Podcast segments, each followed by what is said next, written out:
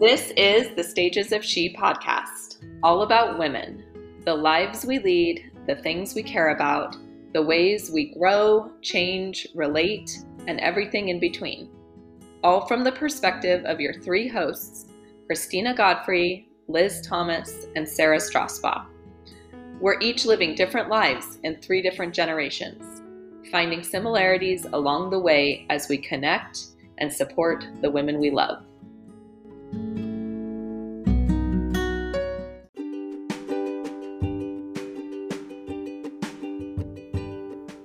We are so excited to introduce you to Nani Jewelry. This is a small business based in Southern California, owned and operated by a stay at home mom of two. Every piece is gold filled, tarnish resistant, and under $100, so you can add to your collection without overspending. We love their everyday minimalist style pieces because you can layer them together, which makes accessorizing so easy. Pick something out for yourself or a friend, especially for this upcoming holiday season, and use our discount code Stages of She for 15% off your entire order. And that is code Stages of She, one word. And you can use this code at nanijewelry.com. That is N A N I jewelry.com.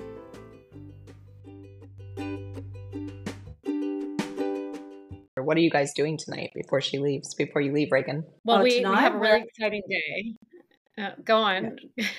Okay, well, the, the really exciting day she's talking about is that I was given a long list by my American daughters of what I needed to bring back to Australia that they can't get there. Oh. So I'm dragging mm-hmm. Christina to Costco to pick up Bisquick and goldfish and Brianna and all of these favorite things from home that they can't get in Australia. So I'd literally be turned back at the airport, I think, if I turned up without them.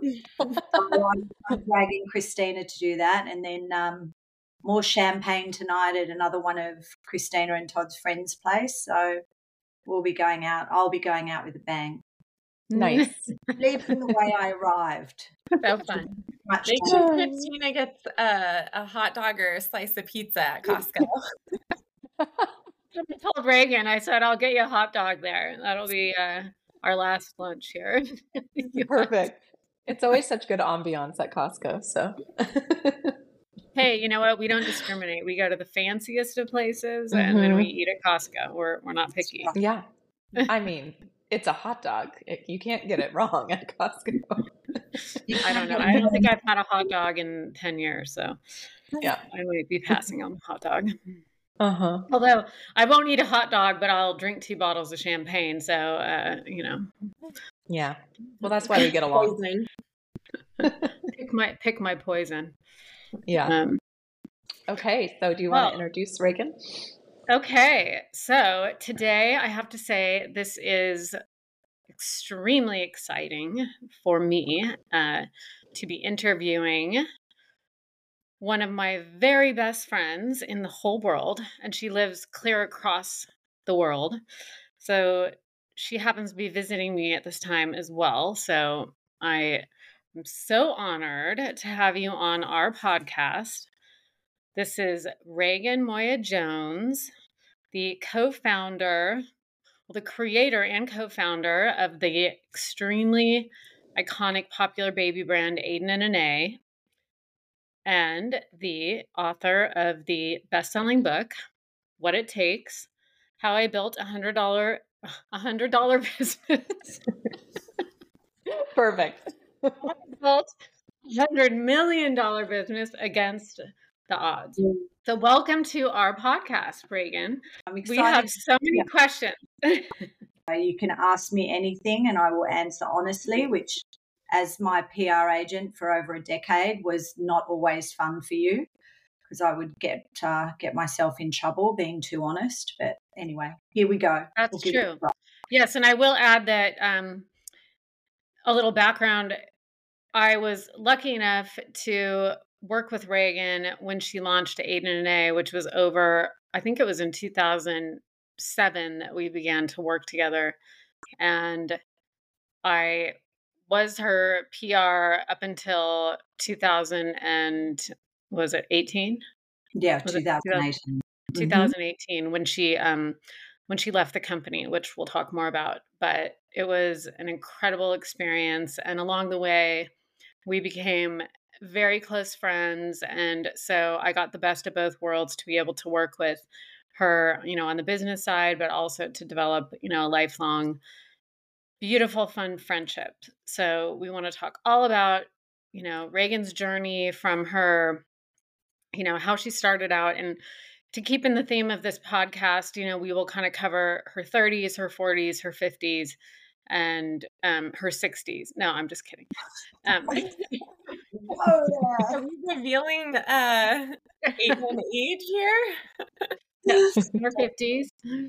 And so with that said, let's uh let's start off with your, you know, how you how you started off in your 30s with your whole business career and family and kind of give us a little like idea of where you were at that point. Well, I'll definitely try and keep this brief.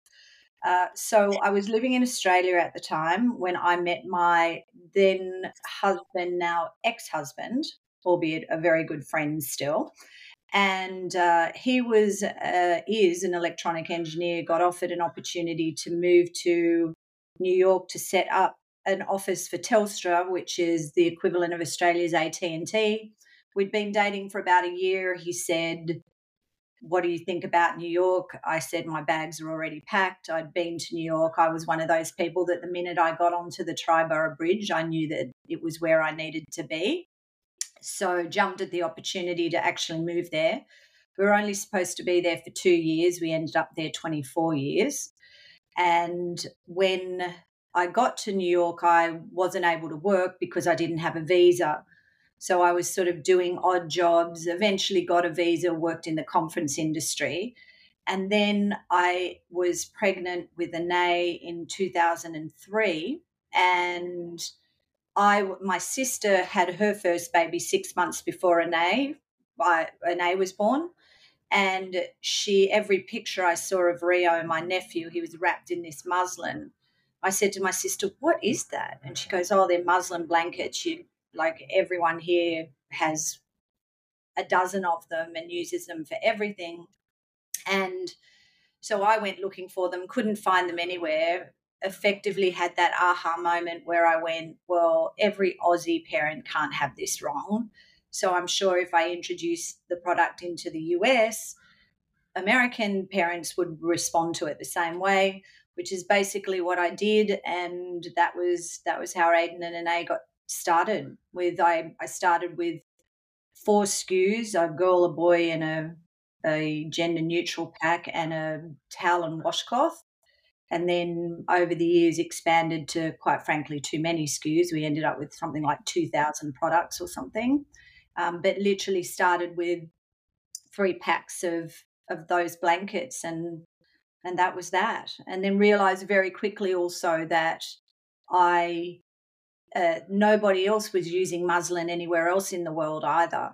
So I very quickly expanded to Europe, the UK, Japan, Canada, you know, so it became quite global quite quickly um, because it was just an essential product. And now people who are listening to this who are mums know that you can get muslin everywhere and it really is just like it was in Australia an absolute staple product.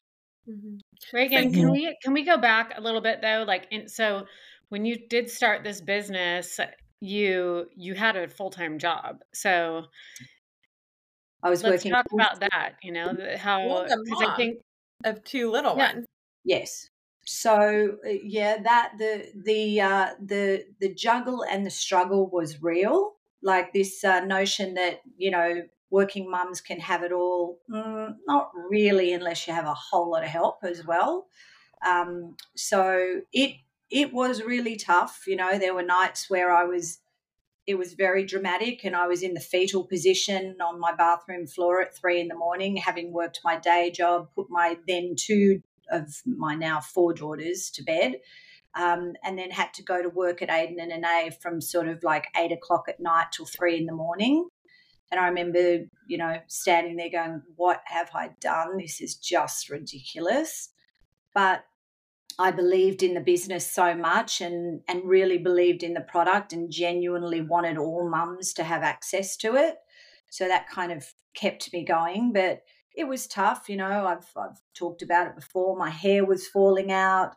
I'd mortgaged my house.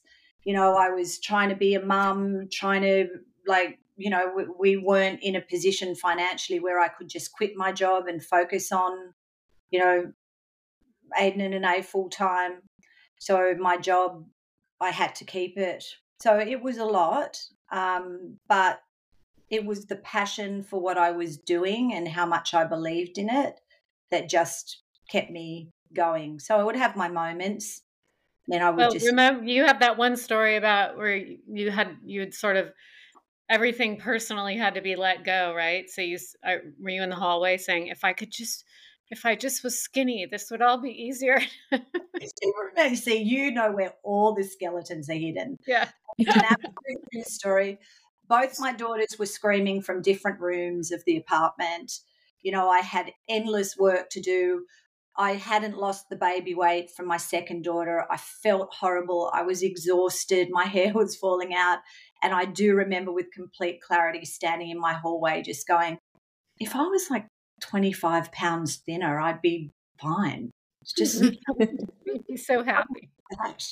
And did you have help with your girls or was like you were doing okay? No, I could never have done it mm-hmm. alone. I had my my ex-husband was very supportive too of the work that I had to do, so I was married to the right man who was you know, understood that I needed him to step up as a dad. So he was super helpful um, in terms of taking on extra care that he would not necessarily have had to because I was so consumed with building the business. But I also had, you know, a nanny that was like a second mother to the girls, you know, still is all these years later. So I definitely had a lot of help. That, as I said, Sarah, there's no way you can do this without an incredibly supportive network around you, whether that's your yeah. spouse, you know, the people that work for you in the business, you know, the people that help you run your home. It, um, well, when you have four children, you definitely need the home help. So, yeah. yeah. It's interesting to hear you say that because you know, there's so much still. I think I've maybe had children about, you know, a little bit later than you, and your brand was huge when my babies were born. And so everyone gave me blankets as gifts. Mm-hmm. And I remember I was working full time too. I got three months off and then had to go back to work and had to hire my first babysitter and had so much guilt around that. And on the weekends, I would actually use one of your blankets as a sling because I hated the slings they made for babies. That's how strong they are. And I would walk around and just kind of like lament to myself that I only had these two days, full days with my daughter. But, you know, what would you say to women who feel that kind of guilt around wanting to have a career and wanting to be a mom? Well, I think it's a very personal thing. And I felt it too, Liz. Like it was very real for me. A story I remember, and I, I put this in the book because it was literally like someone had reached into my chest and ripped out my ripped out my heart when I heard it. So Marcos, I was traveling. I was in Europe, I think, and I always, you know, I would never travel for longer than a week, but a week was still a long time to be away from the girls. And Marcos had taken them to soccer or something and, you know, so my husband with these four little girls following behind him, you know, it was a sight, like having 4 mm-hmm. daughters thing. And so he walks up to one of those vendor guys, you know, in the trucks to buy the girls an ice cream or something. And the guy leans over apparently and says to Marcos, you know, are that are they all your daughters? And Marcos says, Yeah, they're my daughters. And he goes, Do they have a mother? And hmm. I was like, Oh my God. And Marcos said, Of course they have a mother. She's working, like, you know, that they're with me. And I thought, you know, how ridiculous that is because I was often out with my four daughters on my own, and no one ever stopped me and said, Oh, do they have a father? You know, it's like this double standard. So, but it Oh, did, yeah. you know, it did make me feel really shitty that, you know, people would, well, where's the mother? You know, Right. you know, do they even have one?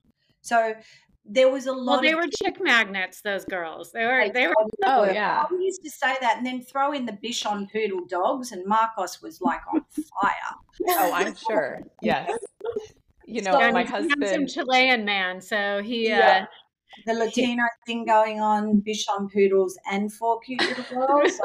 like, so, um, yeah, but uh, you know, it's still, and and still, all these years later, I will have moments where I there is regret. You know, I I think back, especially when the girls say to me, "Oh God, Mum, you know, you were just you always just had your head in the computer." My eldest daughter Renee gives me complete grief about if I heard the word EBITDA one more time. You know, like these are things that they remember that that I was just so consumed, and and I point out to them now they have the life they have because of how hard I worked to to give them that life, and they are very grateful for that. You know, so and and quite honestly, what I realize now is that when they're little, as long as their basic needs are being met and they feel the love and they know you're there, which they always did. I was not an absentee mum. I definitely was not. I was a very hardworking, distracted mum, but I was very much there. Mhm. And I realize now with four teenage daughters that they need me much more now than they did then. So Yes. Jumping way forward to the shit show that my life became with being fired from Aden and Anais, this all happened in my 50s, you know, getting divorced, moving my entire family from New York back to Australia. You know, I sit there and go, well, what was it all about?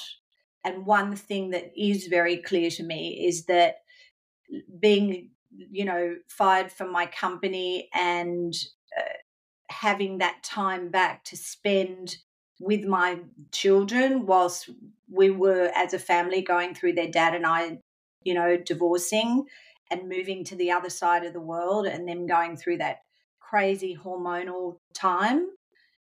If I was still working, you know, not even as the CEO, if I was still involved in Aden and Anais, I was so passionate about it. I wouldn't have been able to give the girls the time and attention that they needed, desperately needed over the last sort of four to five years. So that's mm. that's what I hold on to as the silver lining of having been, you know, kicked out of my own company. well, don't you think things always balance out too? It's like we can't. Even if you were a stay-at-home mom, and it's not we're never feeling like we're you know present enough or doing a good enough job and if if we were over the top you know mothering helicopter parenting or whatever they call it that would mess up our kids too so you know we're Well, destined to we're destined to mess them up in one way or And another I, so. again, I think it goes back to the individual, right? I know for a fact I would not have been a good full time stay at home mum. I just know the way I'm wired, who I am as a person. That would not have been good for me. That would not have been good for my children. That would not could have been would not have been good for my then husband. You know, and I remember one time I said to the girls when I was, you know, overwhelmed with Aden and Anais and everything I was doing, I remember saying to Anais, who probably was about eight or nine at the time, you know what, I'm thinking about like putting somebody in, self fulfilling prophecy here, putting somebody in to run Aden and Anais and, you know, coming back and being a full time mum so I can be at more. If it, and Anais said, absolutely not. Do not do that. you know. So I was like, really? She goes, no, mum, we get enough of you. So we're all good. We're all good with the amount of mum, you know, sort of Yeah. thing. So it's, you know, it's a very, as I said, very personal thing. And um, I think as women, as mothers, we beat ourselves up way more than we ever should for the things that really that we think are big deals like you know missing a school play or something like that where mm. in the scheme of life our children's lives completely irrelevant as long as you're there for the really important big stuff um, like teenage hormones then then you've ticked the box i think as a good mum. I well, mean haven't you found in motherhood yeah. all of you though that when we feel like it's it's us missing out it's not them. It's our own thing. We're so, feeling the the guilt. We're feeling like uh, we're we're we're not being the right parent or we wish that we would have been there. But the kids kind of like yeah whatever you know? Yeah. they're doing their thing. So it's really self-inflicted pain a lot yeah for sure I also think that kids are, you know, they're pretty good at letting you know when they really need something from you. And most of the time, it's different than what you might even think they need or want at the time. I've been surprised many times when my daughter's like, actually, I need this. And sometimes it's not my physical presence. It's like, you know, she's ready to go to bed and then she wants to talk about her day and I'm exhausted. But really, that's the time I need to tune in. And I'm not at work. So it's, there's no conflict, right? Um, yeah. But yeah, we do beat ourselves up a lot. I told my husband years ago, I'm like, I am a better mom because I work, because otherwise I am agitated and annoyed. And when I have that time and then I come home, I feel so much better. So, you know, that's a personality thing. It is. And I know lots of, you know, I know lots of women that are full time mums who are incredibly fulfilled by it and are extremely good at it mm-hmm. and they're just a different type of person to me you know and i you know i respect them for their choice i think it's not as uh reciprocated you know i think a lot of the the women that choose to stay home which is very different to the women who don't have a choice right like there's a lot of women that yes. have to go to work to make ends meet to put food on the table you know I was yeah. working because I was fulfilled by what I was doing, um, which is very, very different. But I do think there's a fair bit of judgment around the like women who choose to stay home with their children towards people like me who clearly didn't have to keep working. I mm-hmm. did it. It, you know, it was what I wanted to do. But you know, this is this is a good question for Sarah because mm-hmm. I feel like Raegan and our generation, and probably same for you, Liz, that I mean, there was even a whole segment on Good Morning America called the Mommy Wars, where there was a lot of judgment between, you know, working moms and non working moms. And I'm wondering, Sarah, in your generation, with fr- your friends now that are having kids, do they have that same judgment of each other? I'm sure you have friends who work and who stay at home, and how do they feel about it? Yeah, I think now there's less judgment about it and moms are more deciding what's best for them. Like I have one friend who knows she needs to work and she is lucky enough to be able to work 3 days and then have 4 days with her 2-year-old. And that works for her cuz she loves working. I have another friend who left her job so she could be a full-time mom and she knows that that, that that's what her heart wants. And so there's I re- I don't see judgment in from my point of view. I think it's really just a mom sitting with herself and trying to understand what is going to be best for her and her kids. Mm-hmm. Right.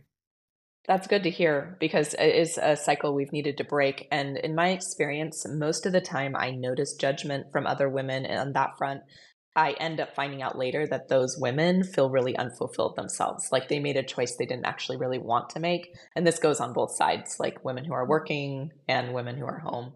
And mm-hmm. because of their lack of fulfillment, they project that on other women. And mm-hmm. that's something that should shift because we should feel mm-hmm. like we get to make the choice we want. Yeah, we should just support each other. Like life is hard mm-hmm. and you know, why would you want to tear down any other woman for anything? Like, you know, everybody just does what feels right for them, and we should support each other around that. I, I feel that very strongly. Well, yeah. then also, I, I would think, Sarah, maybe, and that now it seems like you can't even afford to live if you don't have two working parents. I mean, it is so expensive mm. to buy a home, way more even than when, you know, when we were starting out and buying a home. So I think most probably most both parents have to work to to just make ends meet and like have a decent lifestyle. Mm-hmm. And I think that's the frustrating part is when you don't have a choice. And mm-hmm. then, mm-hmm.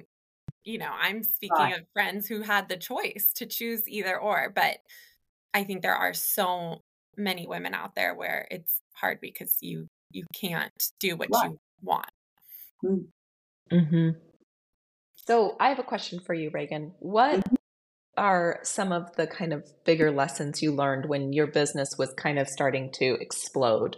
Like, and you can answer that however you want, but mm-hmm. for entrepreneurs out there. Oh, there's so many different things I could talk about here. Delegation is definitely one. I held on very tightly. You know, not that I've ever done crack cocaine, but I suspect trying to hand over the reins to people that you've worked with and not control everything would be similar to trying to come off crack cocaine. Mm-hmm. It was very hard to the point when, you know, the people, the team around me used to say to me, you need to just go away. Like, we've got this now, you know. So delegation was hard, but it was, you know, and in hindsight, I should have done more of it earlier. Um, we could go, I could talk for hours about how difficult it was to raise capital as a woman and, you know, how, uh, as far as I understand, it is still the disparity between a woman trying to raise capital to grow her business and men trying to raise capital. So I'm very passionate about sort of talking about that. There's a whole there's a whole chapter in the book about that. Um, that was super hard. Um, then then when you do get capital like you know i had a lot of i had two private equity firms in my Aden and a journey the first one was incredible mm-hmm. uh, very much a team like mentality of we work together they made me and my business better um, and then the second private equity firm that i you know, when I sold the majority share to them, basically told me everything I wanted to hear until the ink was dry on the contract. And then everything sort of changed. And it was very much about control. And their vision for the business was very different to mine. So the relationship became very strained quite early on um, and ultimately led to me being pushed out of my own own business. So you know they're they're probably the the three biggest things that you know jump to mind in terms of what was the hardest in in terms of growing the business. Um so yeah. And i'm like listening to you and i know how successful your business is and i'm wondering what personality traits do you think you carried that made it so successful? Like, were you extremely decisive or motivated, or what part of you do you think grew your business to the point it got to? Oh, I love that question, Sarah. Mm-hmm. So, I was told by the people who worked closest with me that one of the things that they liked the most about working with me is how decisive I was. So I would make a decision. I it was never it was always a democracy. I ran Aden and A as a democracy, and you know the culture at Aden and A was one of the key factors to the success of that business, especially early on. You know, the person who sat at the front desk had as much say as my CFO and my COO. I really did try and run it as a true democracy. And I think you get the best out of everyone and everything when you do that, you know. And that didn't work for everybody. I especially as the business got bigger, I started to bring people in that came from you know the proctors and gambles and you know johnson and johnson and things like that and they ju- they just didn't fit into the culture because they were like well why does the front desk person have a say in what we're doing over here you know, it just didn't work for everybody.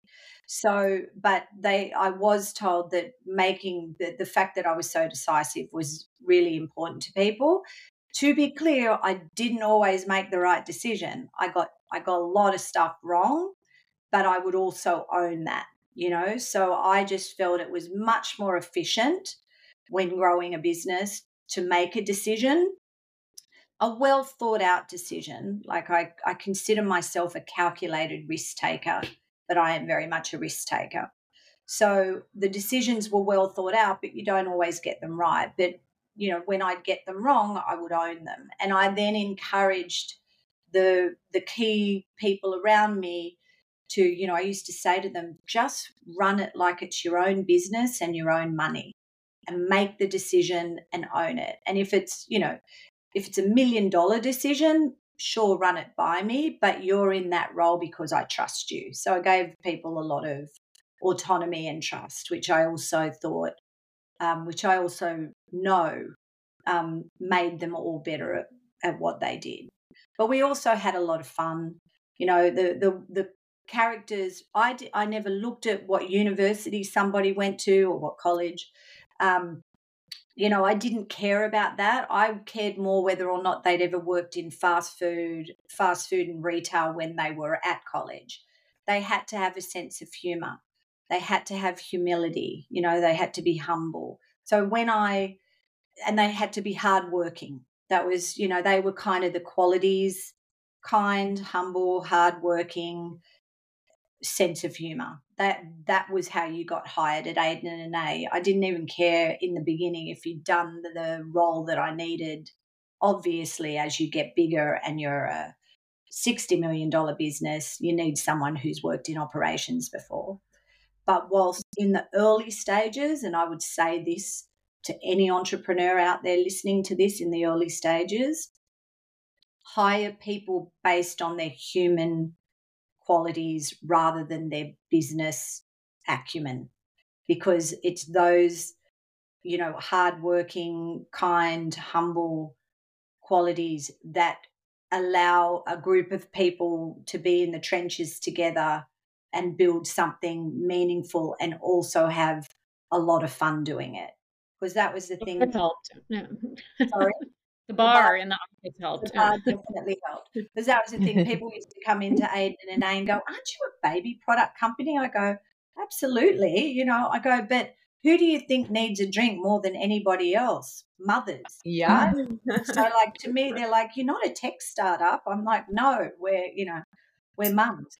But um, you know, we we would have a lot of fun, and uh, it was it was because I hired on those qualities that it, it literally blew my mind how hard these people would work alongside me. You know, obviously my business, my money, my vision, it was a no brainer how hard I was going to work or had to work to make it successful but it never ceased to amaze me how hard everybody around me worked alongside me for quite honestly in the beginning not a lot of money you know because mm-hmm. i didn't have a lot of money to pay them so well, yeah. I'll jump in there and tell you why because I experienced it from you know the other side.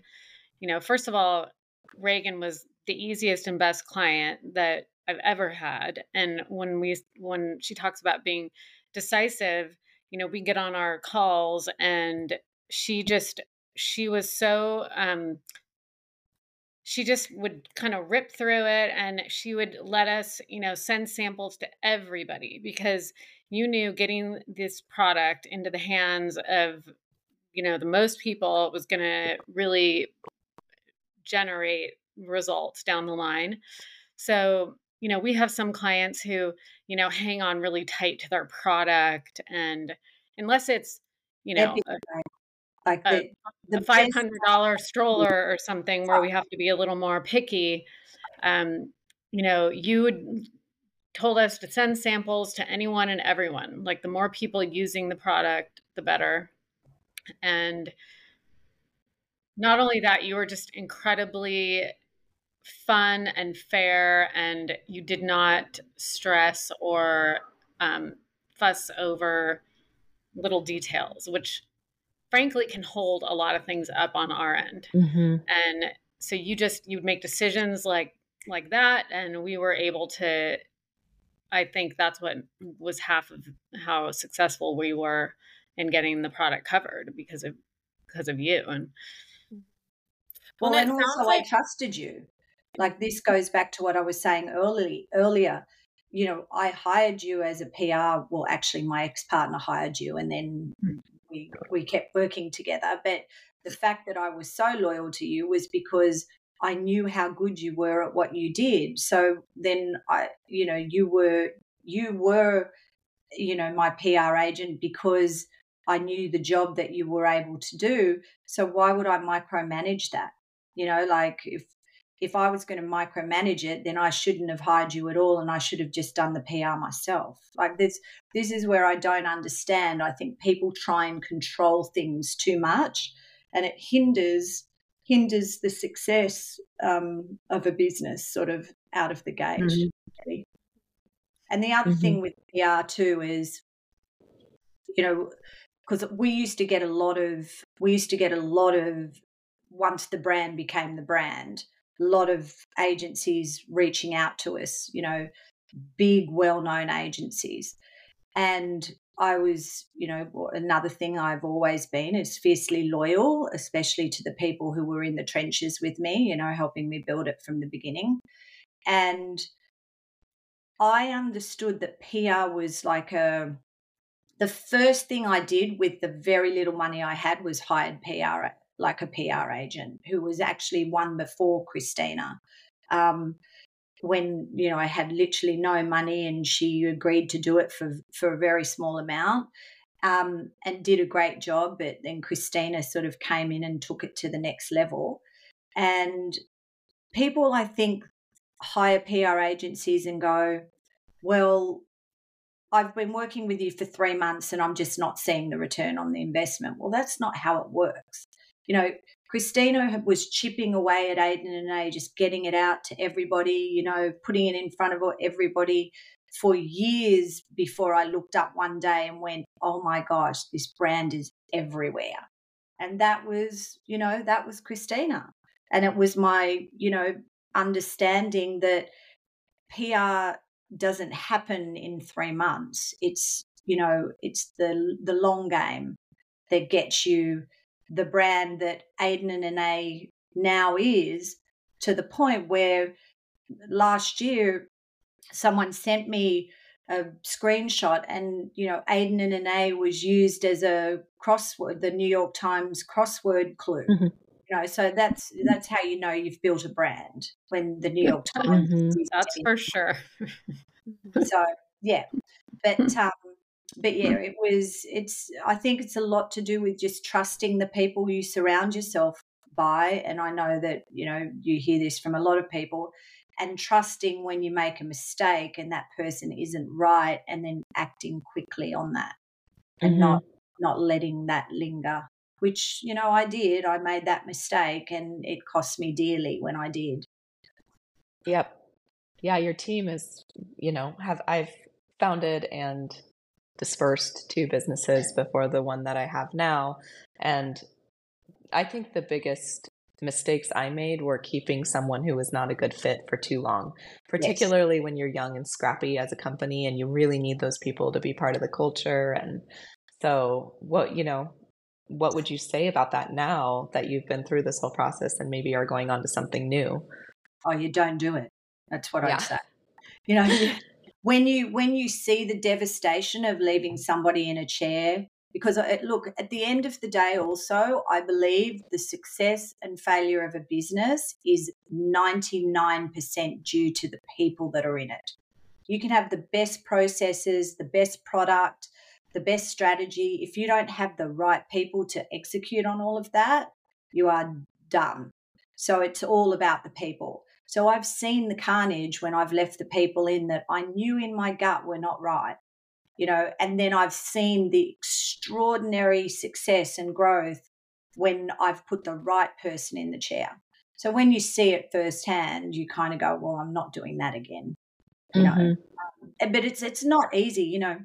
When I used to have to let people go because again we had a culture, a very friendly, like friend sort of culture.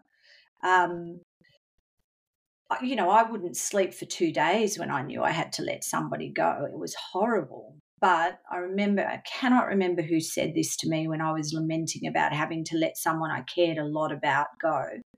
Um, that by then I think we had about 80 employees or something at that point.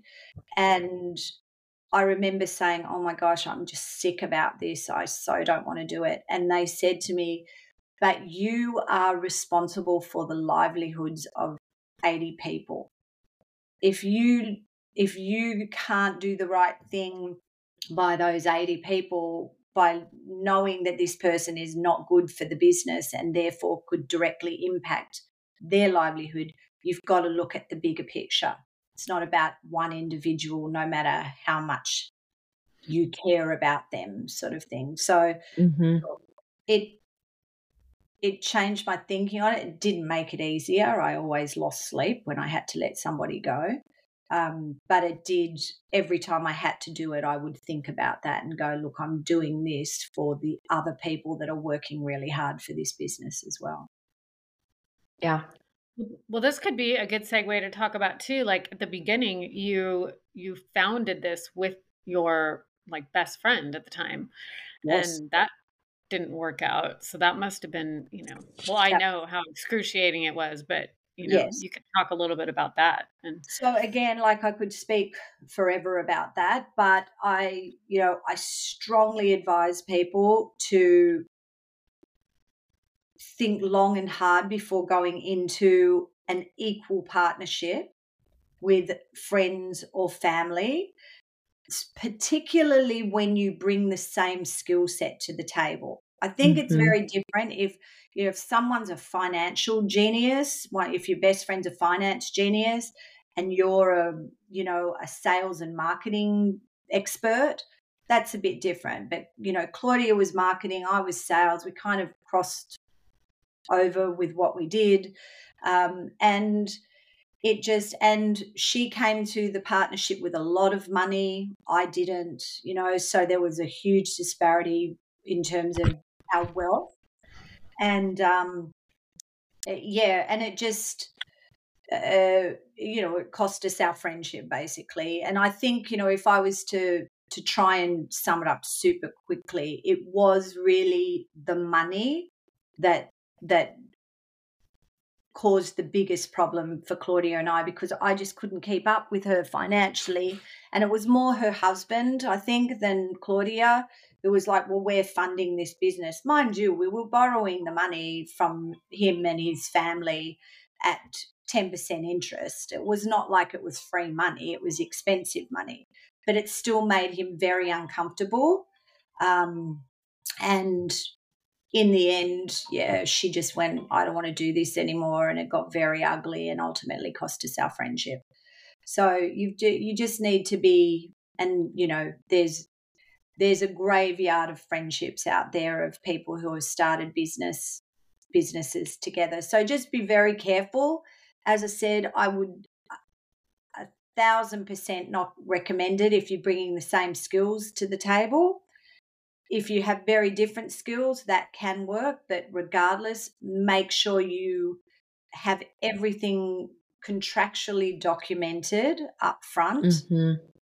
Thinking about every worst case scenario because when you're best friends you're not going well what if you know you don't want to do this and i don't want to do that and you know so you've really got to you've got to spend the money up front to have it you know really drawn up watertight from a contract perspective to know that if one person wants out how's that going to play out in terms of buying them out or what you know what percentage do they keep it's very very messy. But yes, it was it was sad, but you know, ultimately I will say that it I think it benefited me and the business because having two chiefs is also very like there's no way I could have been the decisive leader that I was if I had an equal partner who I had to run everything by. You know, mm. so the fact that you know it just became my business and my vision um, i think made it easier in the end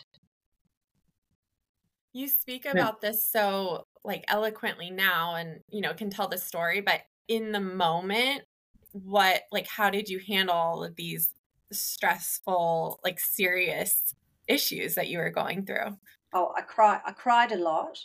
As I said, you know, the fetal position was a you know a thing that I became very kind of familiar with in those stages. You know, I was I was brokenhearted.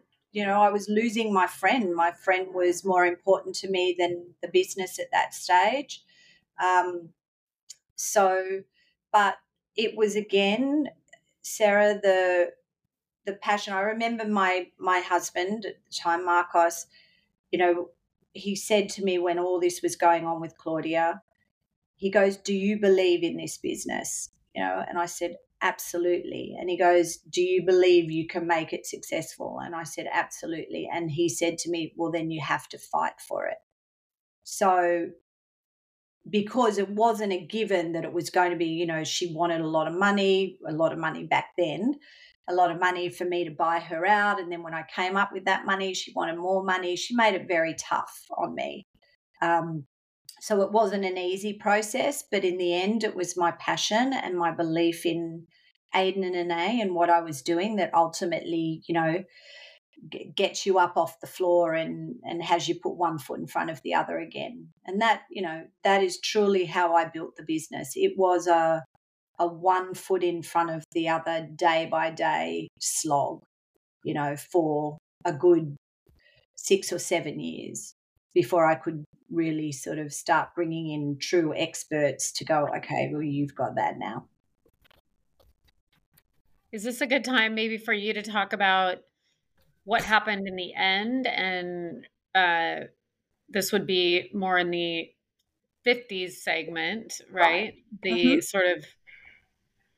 So, we, yeah, we... 30s. The 30s is when I was having my babies, although I did have a couple in my 40s. Um, so I started having my babies in my 30s. I started Aden and Ane in my 30s. My 40s was very much consumed with, you know, running Aden and Ane.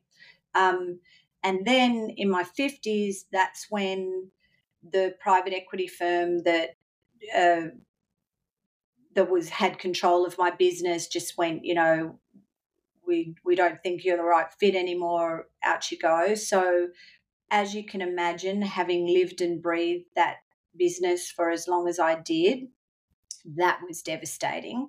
That really shook me to the core. Um, and it was, you know, there was a whole lot of emotion around it in that, um, well, one, I was turning 50, so there's a whole lot of emotion around that anyway.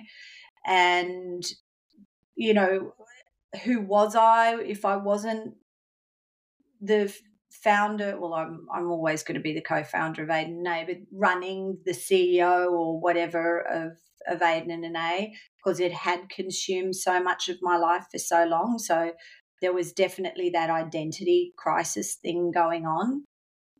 I had just never had nothing to do for as long as I could remember. So that wasn't good. I had way too much time on my hands. I just finished, we were just about to pu- publish the book. And I had to call my agent and publisher and be like, oops, sorry, I have to pull that. Like, I need to mm-hmm. rewrite the ending now because I just got fired. So that was stressful. So there was a whole lot of stuff going on emotionally, to which I did not deal with very well at all. I effectively just threw myself into a great big vat of wine and swam around in that for a good three years. Um, and then my marriage was dissolving. Um, so that was horrible. It was just, it was, um, yeah, the, my early 50s was not fun. Um, my 50th birthday party was fun. That was, that was yeah. Well, I was I was actually fired three months after that four months after that. Thank God they waited until you had that party. Thank God, right? Like I wouldn't have been on tables at Nobu had they done it before that. Like no. they would ruined everything. Um, so yeah, so my early fifties were were pretty messy. Um, so then I rewrote the end of the book and got that published. Um, and yeah, and you know, one knew that I wasn't done, but they'd they'd well having having now worked with a life coach, Rachel Marsh, who you've had on the mm-hmm. podcast, I she saved me by way of Christina because I called her having a nervous breakdown and going, I I need help and I just don't know where to get it, you know, because I'm not coping here and you know I'm I'm going more into myself and my kids are mad at me, my marriage is a disaster. It's like, yeah. So um Rachel just she saved me effectively. Um, and so what I was going to say is, you know, I they broke me, the private equity firm. They they just ripped all of my confidence out of me, you know, because for a good year or so before they actually let me go, they were constantly telling me I wasn't good enough. I didn't know what I was doing. I, you know, we need to hire a superstar CEO to take this company to the next level, which they didn't end up doing because the company never really recovered. But still a very successful business. It still does, you know, over $100 million in revenue. Um, but, you know, didn't work out from an investment standpoint the way they wanted it to. Uh, so I was broken um, and my confidence was just gone. So it has taken me a long time to recover from that and a lot of work. And this goes back to the those um, you know introspective moments that I've since had going why did this happen like I worked so hard I did I was a fair person I treated everyone with kindness and respect I never did the wrong thing and yet like my world just was ripped out from underneath me you know um and I think that it happened because I was Rachel tell reminds me of a story that when she first started working with me, she said to me, "So, you know, on a scale of 1 to 10, how stressed do you think you are?" I go, "I'm not mm. stressed." And she goes, "At that time, you had your stress was like a 15." She goes, "It would have killed a bull the amount of, you know, but I didn't feel stressed because that was the only state I I'd been in for as long as I could remember. I look back on that now and I'm so different in terms of, you know, I would never be in bed before three in the morning. You know, I go to bed like a normal person now at 11 o'clock, you know, um, things like that.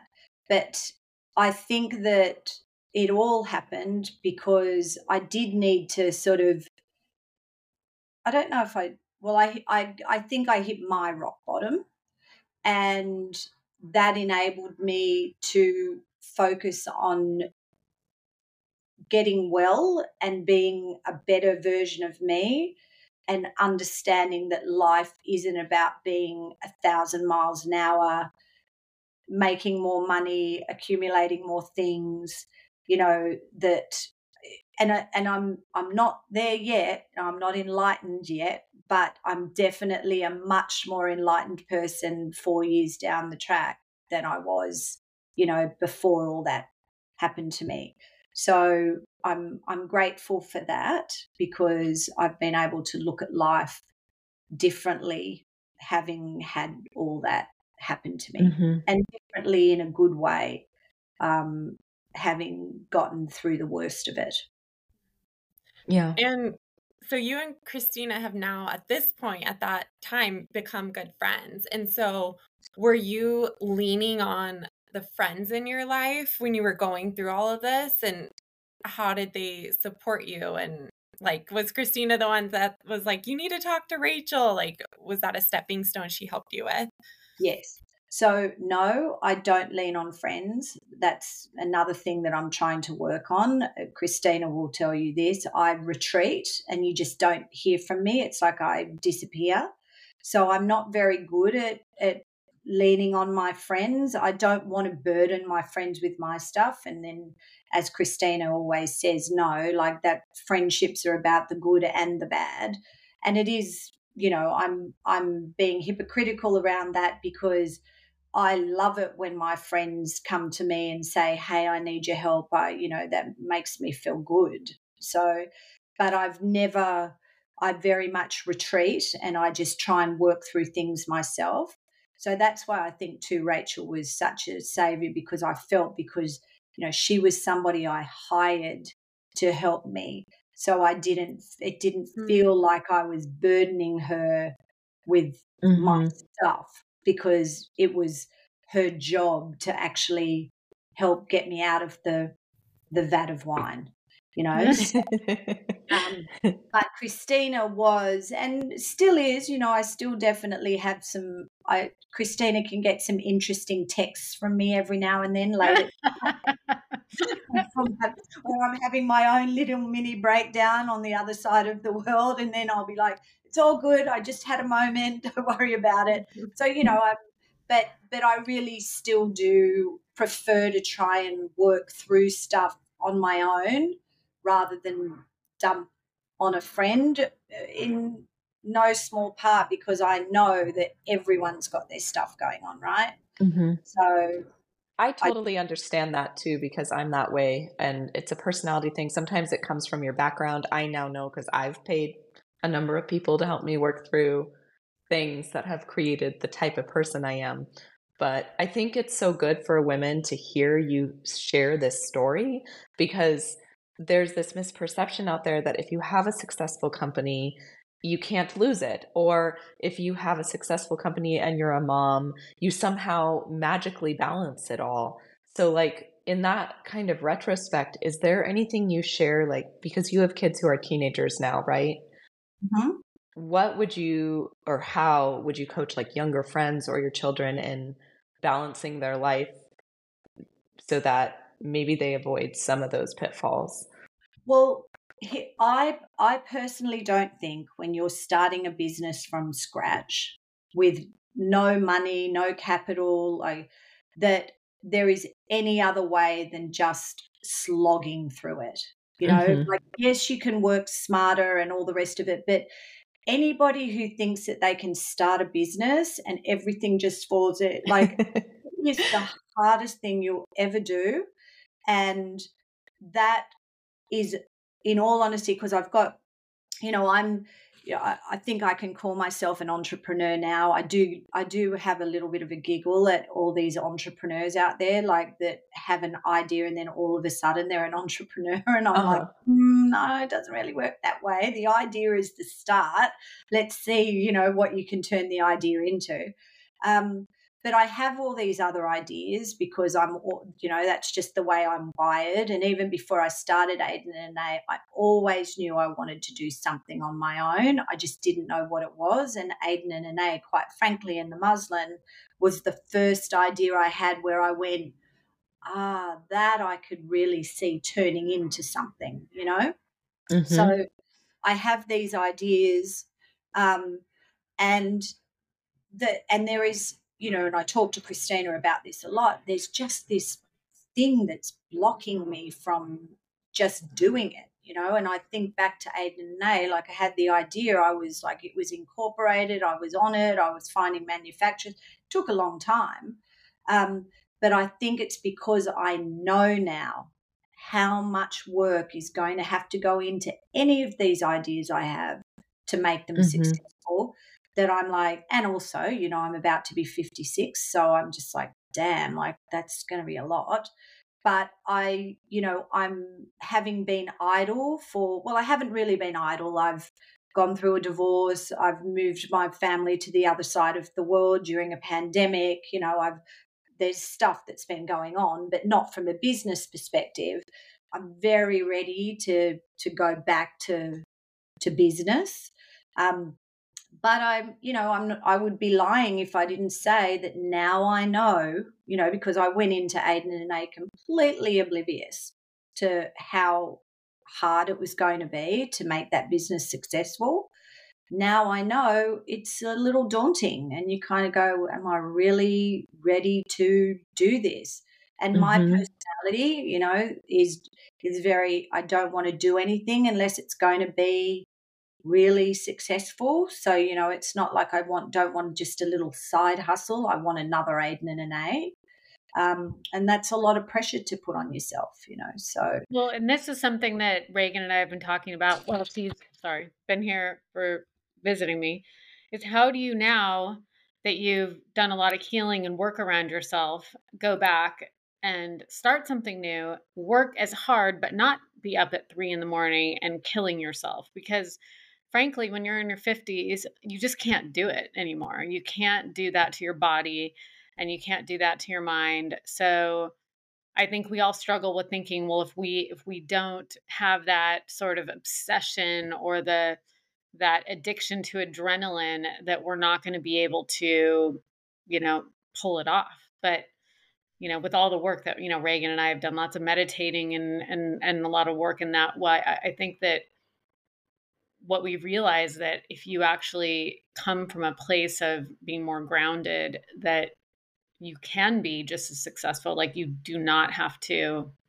put yourself in harm's way by, you know, working 24 7 and depleting all of your your energy and you know well and it, it also helps a great deal that i don't now have a full-time job and i don't have four children five and under that you know i could actually put my kids to work in the next business now like they they could become, you know, mm. free employees to get it off the ground for me. So, like, my circumstances are definitely different. You know, what I'm saying is to to younger, particularly women, is you know, it's obviously you know the book. Uh, the book, what it takes, you know, how I did this against the odds or whatever I said was really, you know, because it was the, the odds were against me but I wrote that book because if I can do it, anyone can do it. If you're prepared to work, I'm never the smartest person in the room, didn't have any specific talent.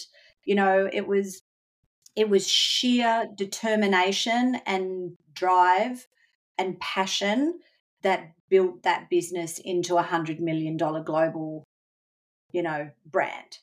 So if I can do it, anyone can do it. I believe that wholeheartedly, but there is a lot of sacrifice that goes along with that. It is not easy. You know, it's not not easy, but completely um, doable if you're prepared to work hard enough for it. Well, and I think it's interesting because you you've always said that if you could do it, anyone could do it. But I don't think that's the case because you do have to have the passion and the drive and the willingness that you have and not a lot of people are cut from that same cloth you know you might people might have the the idea and they might think they have that but but then they're not willing to go those extra you know miles and sacrifice like you are. So you have to you have to be that type of person to yeah you have to be wired a certain way definitely. But i think what what i'm trying to say is i think you know like i have i have entrepreneurial friends who went to harvard who are extremely mm. you know they tick a lot of boxes that i don't. What i'm saying is that you know i dropped out of university. I didn't do you know i didn't take school very seriously. I partied a lot in my right. life rather than you know worked hard in I was always a hard worker.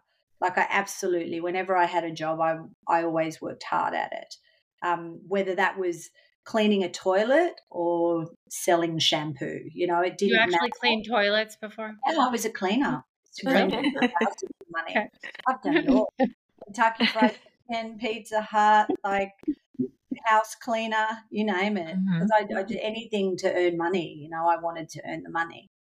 But um, yeah, it, but you don't need any special skills to be a successful entrepreneur.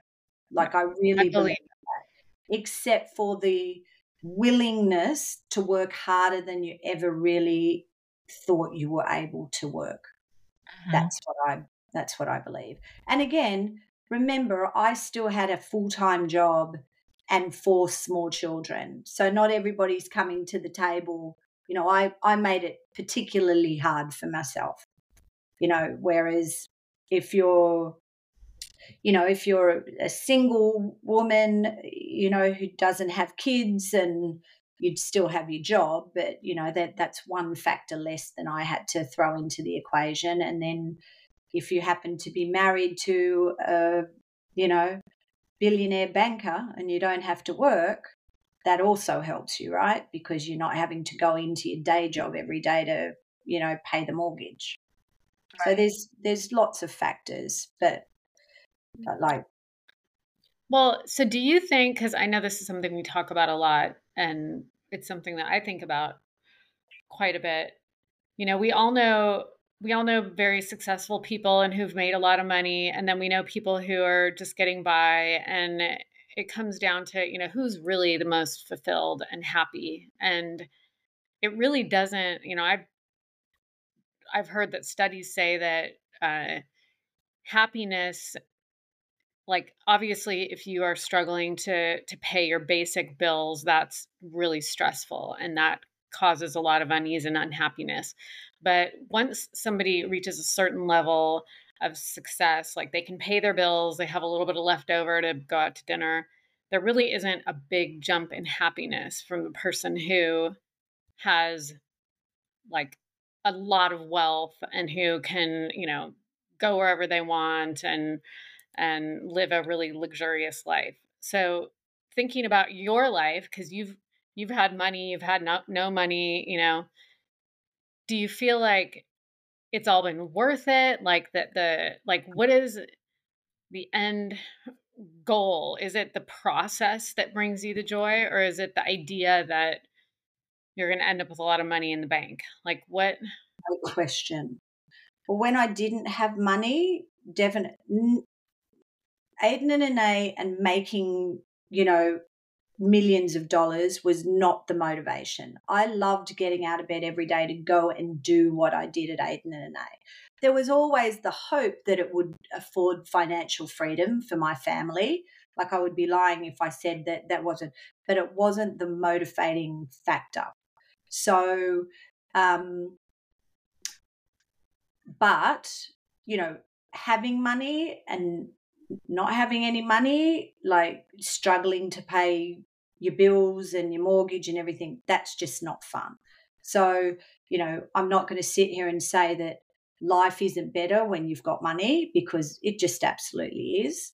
Um, but, you know, the level, the amount of money, I I think that, you know, if you've got 10 million in the bank or 25 million in the bank or 50 million in the bank i don't think that there's much difference between you know owning your homes doing being able to do everything you want and then having 10 or 50 million in the bank.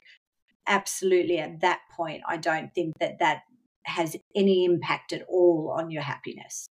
Um, so, and you know, and I have money now and I still struggle with the human stuff that I struggled with before, you know. Am I good enough? Am I thin enough? Am I, you know, successful enough? Am I like even having accomplished the success that I have, I still sit here feeling the need to prove to myself that, you know, I'm not one and done, that it wasn't a so and that was the same motivation that started Aden and Anais in the first place. That you know I was constantly told at the Economist, which was my day job when I started Aden and Anais, I'd go for promotions, and I was a very successful salesperson. I used to make them a lot of money at the Economist, and I remember going for jobs, and they're like, "No, look, we just think you're right where you are you know, no one would give me the opportunity to do anything more than what I was doing, which is why I went, well, F you, I'm going to go make my own opportunity over here and then I'm going to prove you all wrong, which I did. So there was a lot of that. Primarily, I wanted to prove to myself that I could do it. But again, I would be lying if I said that there wasn't a whole lot of other people that I wanted to prove it to as well, who mm-hmm. never really believed in me. So, but but I still that's in me. That's the way I'm wired. So even having been successful, um, you know, in I guess in the business sense, um, I'm now sitting here going, well, you know, it ended badly. Yes, I made money, but it ended badly. Now I need to go and do it again to prove that that wasn't a fluke. So I'm still the same person with the same ideals and, you know, thoughts and ambitions and all of those things. So yeah. I don't know if that answers well, your question. Well, yeah, but so now let's let's let's talk about the future now because you you know you you have all this you know you ran a you ran a successful business, you've written a book that was a bestseller.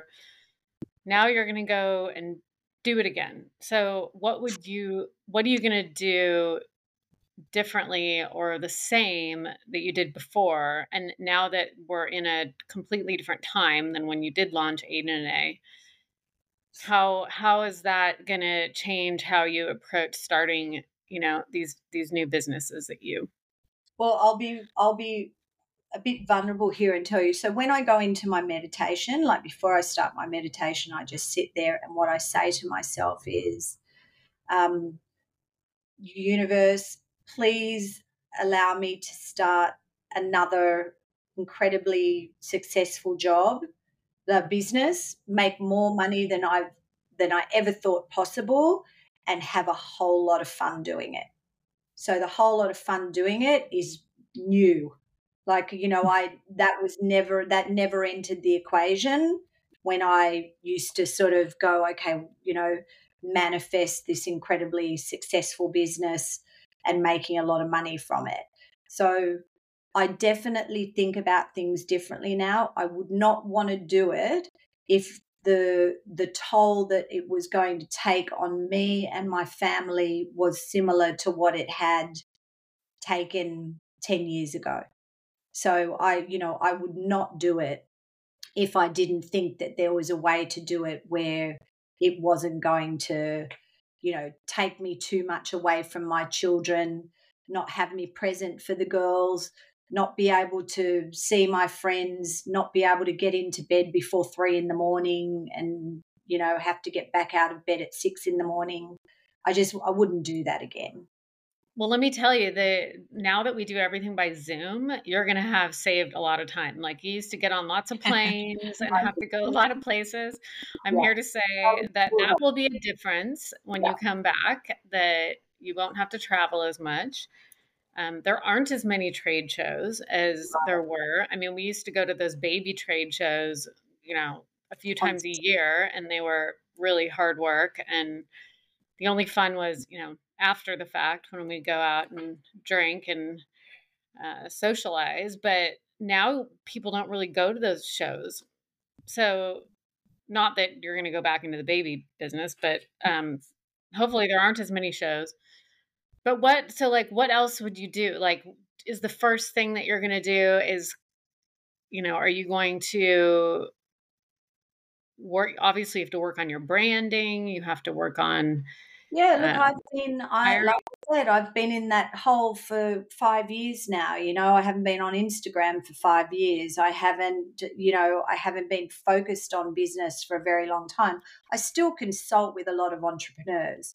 Mm-hmm. A lot of people still reach out to me, which is what makes me feel good about having written the book.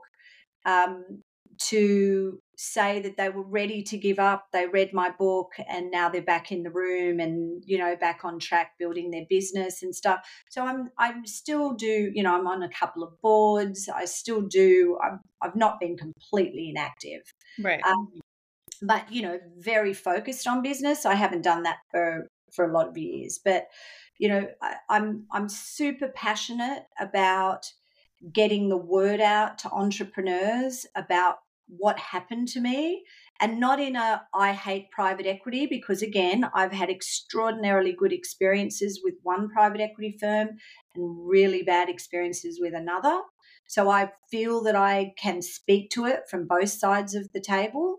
So I really want to find a way and, and there's so many stories like mine out there but they're scattered you know? So I know as an entrepreneur if there was one place I could go to hear these very honest, candid stories about what happened to someone and what they could have done differently to avoid it, well, then, you know, again, then that gives me having been fired from my own company some purpose.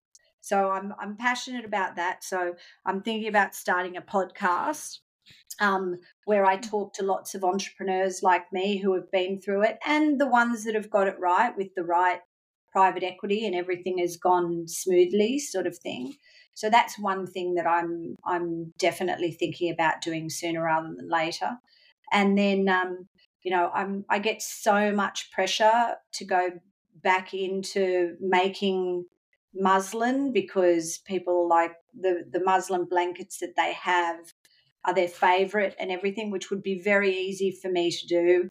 You know, now that I'm no longer in any way involved with the Aden and Anais, I'm completely removed from it. The business got sold again in June, so I'm now not even a shareholder anymore.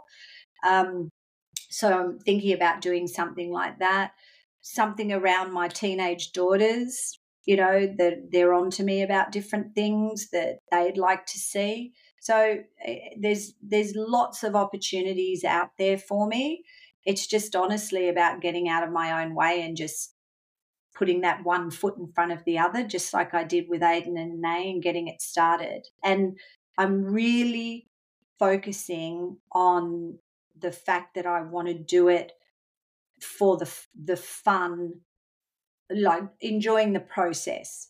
And then whatever happens happens, you know, it's really just about doing again because I I miss doing. I miss creating, you know.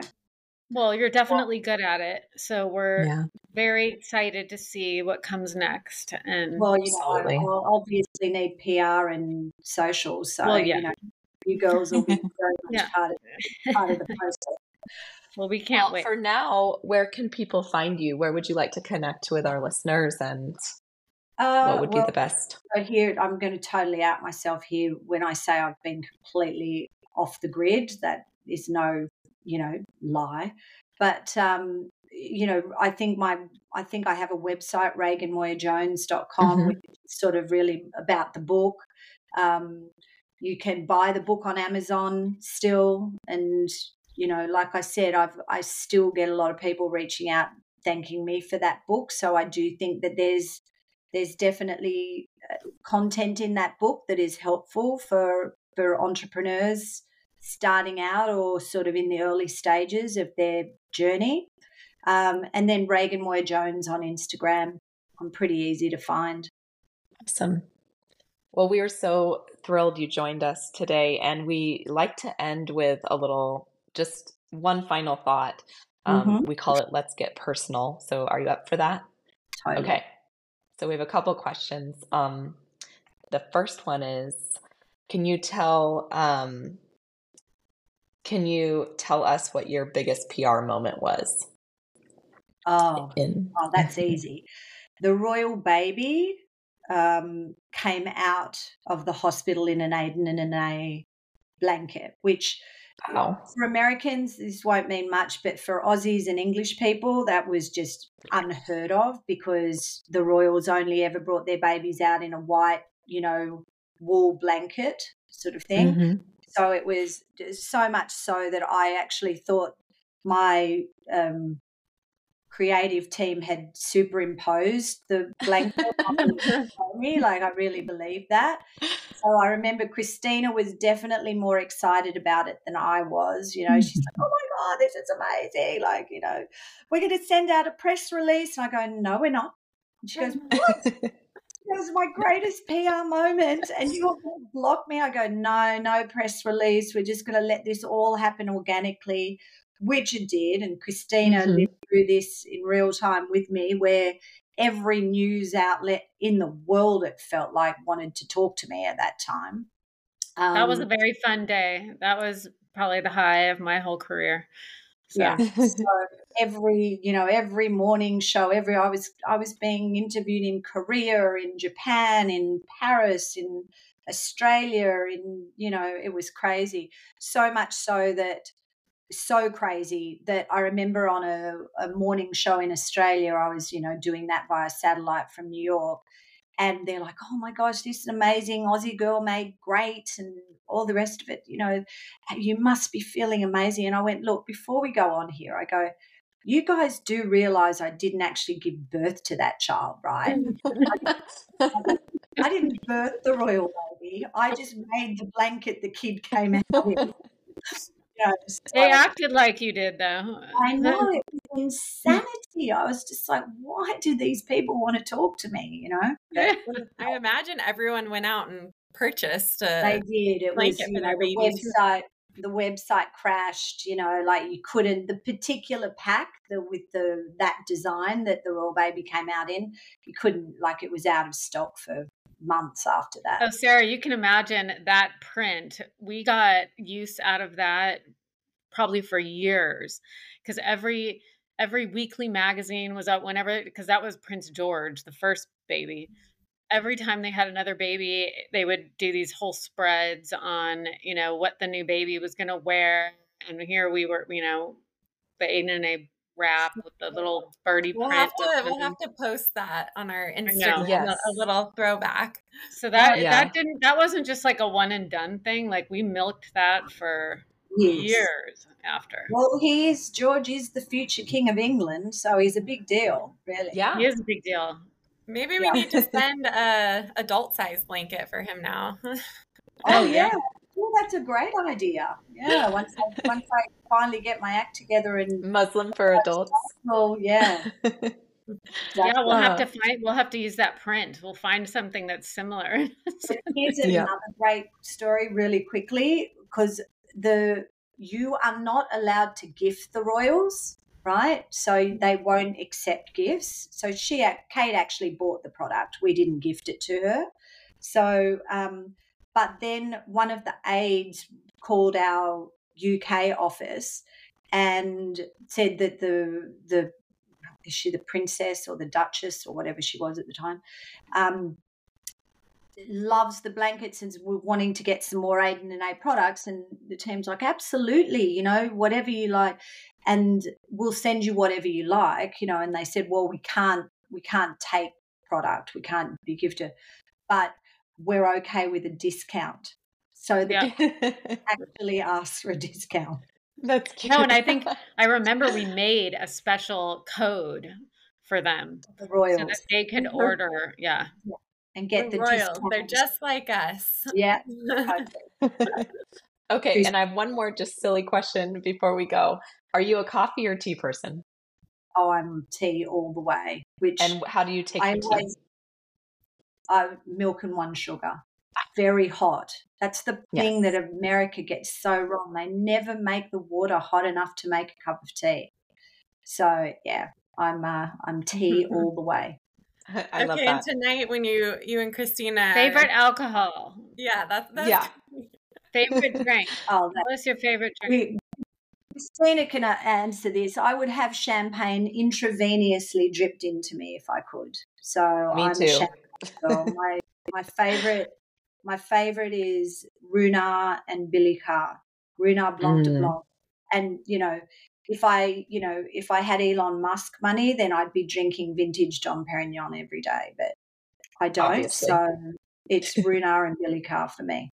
Mm-hmm. That was the first thing we did when she showed up at my house. Is went to Total Wine and you know bought out the store. How do you avoid a champagne headache? Do I don't to like I can I can drink champagne all night and wake up absolutely fine the next day. It does not affect me. I feel like it's the quality too of what you Yeah. buy that makes a huge difference there. So Like I promise you, Sarah, if you drink Ruinart Blanc de Blanc, you will not have a headache. All No, right, you I'll won't. put it- But my heart's been skipping a beat ever since No. she got here. So but I will say also from a nutrition standpoint, my nutritionist said that if you're gonna drink, bubbles and particularly dry bubbles are the way to go. So the least amount of sugar. exactly. So you're on on to I something there. champagne had lots of sugar. It has the least No. Not amount. dry. hmm It has the least Yeah. amount. In fact, I think it's time for us to go have some now. I So think on it that is too. note, Yes. we should end. Um, and I just want to thank you so much for being on our podcast and for being so open and honest and raw as you always are. And I hope this is the first of many more podcasts that we get you on and uh, that you start your own so that you can mm-hmm. share all of your wisdom with all the entrepreneurs out there that are dying to hear from you. Well, yeah. And if you love this episode, please give us five stars on Spotify or Apple Podcasts and follow us on Instagram. We also just launched a TikTok and we're just thrilled we that our listenership is growing. We did, Christina. So, oh my.